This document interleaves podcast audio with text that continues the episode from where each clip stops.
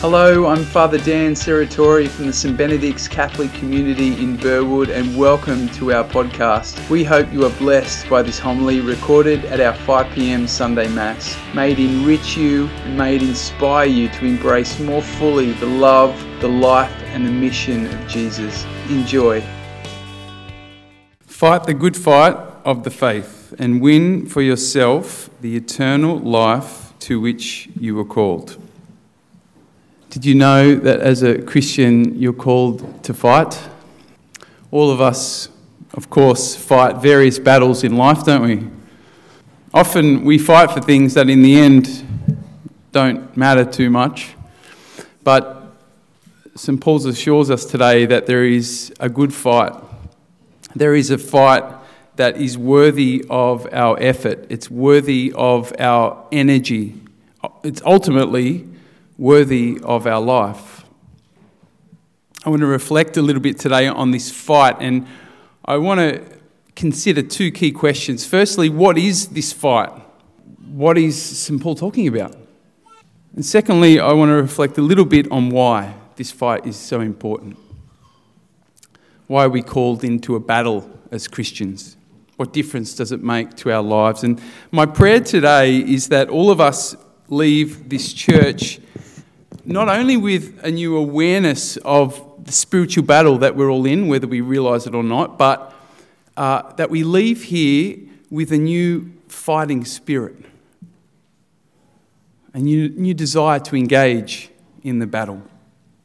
I'm going to focus today on this gospel, which, like last week's gospel, uh, picks up on this theme, this tension really between temporal riches and eternal riches. A very common tension in the Gospel of Luke.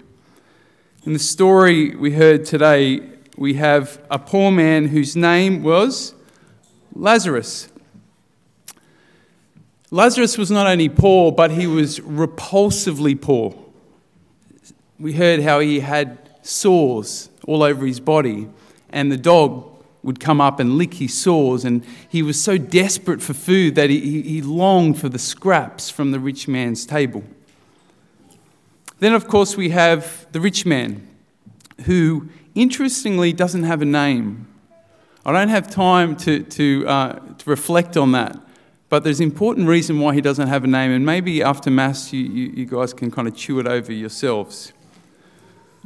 The rich man, the story goes, used to dress in fine purple and uh, sorry, dress in purple and fine linen and feast magnificently every day. Both of them died, and both of them went to a place which we call Hades. And, and Hades was uh, like an abode for the dead, it was a waiting place, right? It was where the, the people who died would wait for the Redeemer. And both of them were there but, as is very clear in the story, there were obviously different departments in Hades because the poor man went to the bosom of Abraham. Right? You got this beautiful experience, uh, sort of image of intimacy, of warmth, of connection. The rich man, on the other hand, went into torment and agony, what we would talk about as hell. We don't talk about hell too often. I'm going to talk about it tonight. But before we do that, I thought we just remember last week I shared a few of children's reflections on heaven from that book. There's a few here on, uh, on hell too, so I'll just, uh, they're actually quite insightful. Uh, Somalia says they have something called hellfire and brimstone, and it happens in the bottomless pit. No thanks. Shana says, Are there different places in hell if you were just bad but not terrible? the first question that we're supposed to ask in, when we're hearing this gospel is why? Why did the rich man go to hell? Why did he go to this place of agony? The better question, though, is not what did he do to get to, to hell, what didn't he do that led him to this place of torment. Just as we heard in the first reading today, the issue with the rich man in the gospel is not so much that he was living an excessive life. It wasn't so much that he, he had a, a life of luxury. The issue was that he became lost in his excess. He became blind to the needs of others, to his responsibility to be a steward of what God had given him. You know, hell in the scriptures is often portrayed by fire. But it's important for us to recognize that that's probably a symbolic image. A more accurate representation of hell is not fire, but isolation. That's the real agony isolation from love, from one another, from God. The reason why the rich man found himself in hell was simply because during his life he acted in ways that were opposed to God, opposed to the way of love. In the psalm today, we see quite clearly that the ways of God, the way of love, is the way of justice. The psalm says, It is the Lord who is just to those who are oppressed, who gives bread to the hungry, who, who sets prisoners free, who gives sight to the blind he raises up those who are bowed down. He protects the stranger. He, he upholds the widow and the orphan. You know, in Luke's gospel, we, we're given this idea of reversal that in the kingdom, uh, all that is unjust will be reversed. The poor will find true wealth. Those who are bowed down will be raised up. God is a God of justice. So, so what is it that we're fighting? Well, St. Paul would say and says in the, in the letter to the Ephesians, he says that what we're really fighting against are spiritual forces of evil. Now, that sounds a bit intense, doesn't it? I don't want to get this out of context. It's important for us to remember that, that this world is full of goodwill. There's so much beauty and goodness in this world, but at the same time, the scriptures are very clear. Jesus is very clear. And if you ask me, you only have to look at the past hundred years uh, to see very clearly that there is a spiritual force at work in the world that is coming against us in all kinds of ways. It's a force that wants to convince us that we know best a force that wants to convince us that we should take the place of God, that um, our comfort, our pleasure is of primary importance. It's a force that wants to, um, that, that uh, inflicts us with, with what I, I call the tyranny of the M's. Life is all about me, me, me, and more, more, more. That's what this force is trying to convince us of. It's the attitude it's trying to engender in us in all kinds of ways.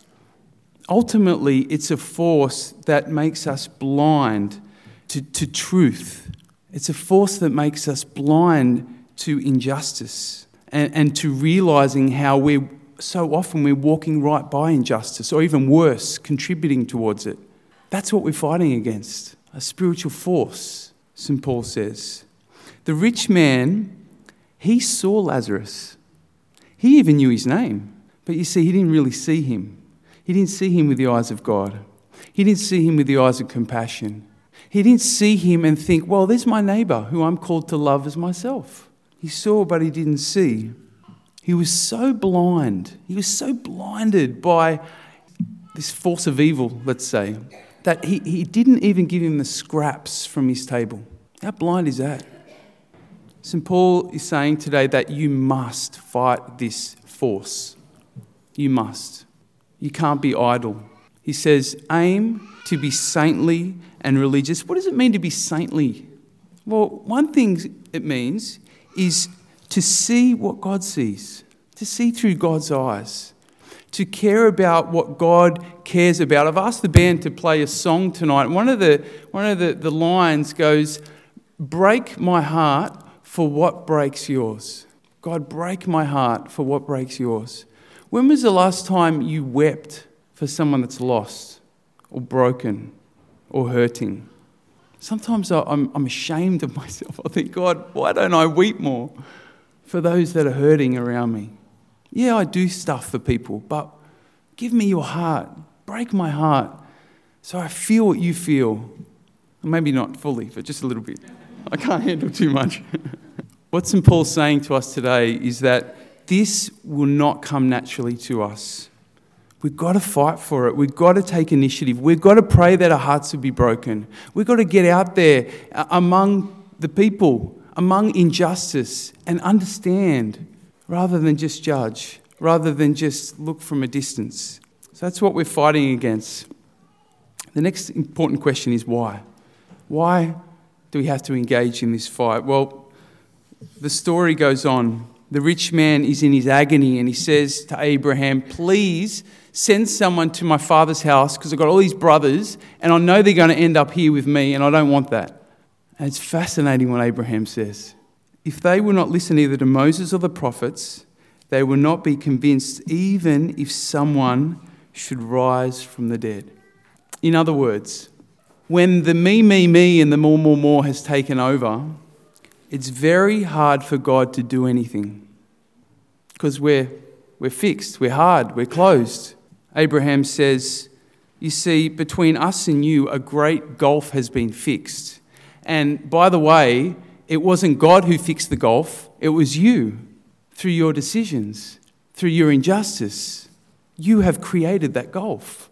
See, we need to remember that our souls will live forever for better or for worse. C.S. Lewis, the great professor and, uh, and author, he said it like this It's not a question of God sending us to hell. In each of us, there is something growing which will be hell unless it is nipped in the bud. Now, look, St. Paul's not talking about achieving perfection before we end this life, but he is encouraging us and insisting that we need to do our bit to nip our injustice, our lack of holiness, our lack of saintliness in the bud. We need to take initiative. We need to fight. The reason we need to fight is because what we become here and how we live here really matters. We, we eternalize the state of our soul. Willie puts it best. Here's the last one from this book. You have an eternal soul, so you got to take care of it when you're alive. It lasts a lot longer than you do. That's profound, huh? We've got to fight for it. This gospel, which is really talking about the reality of hell, is supposed to shock us out of our blindness, but it's not supposed to scare us.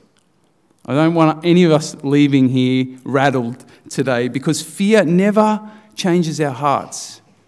Truly. Fear does not lead us into the kingdom. Only love can do that. Some of us might think, well, this whole teaching of hell, it really puts a question mark over God's love for me.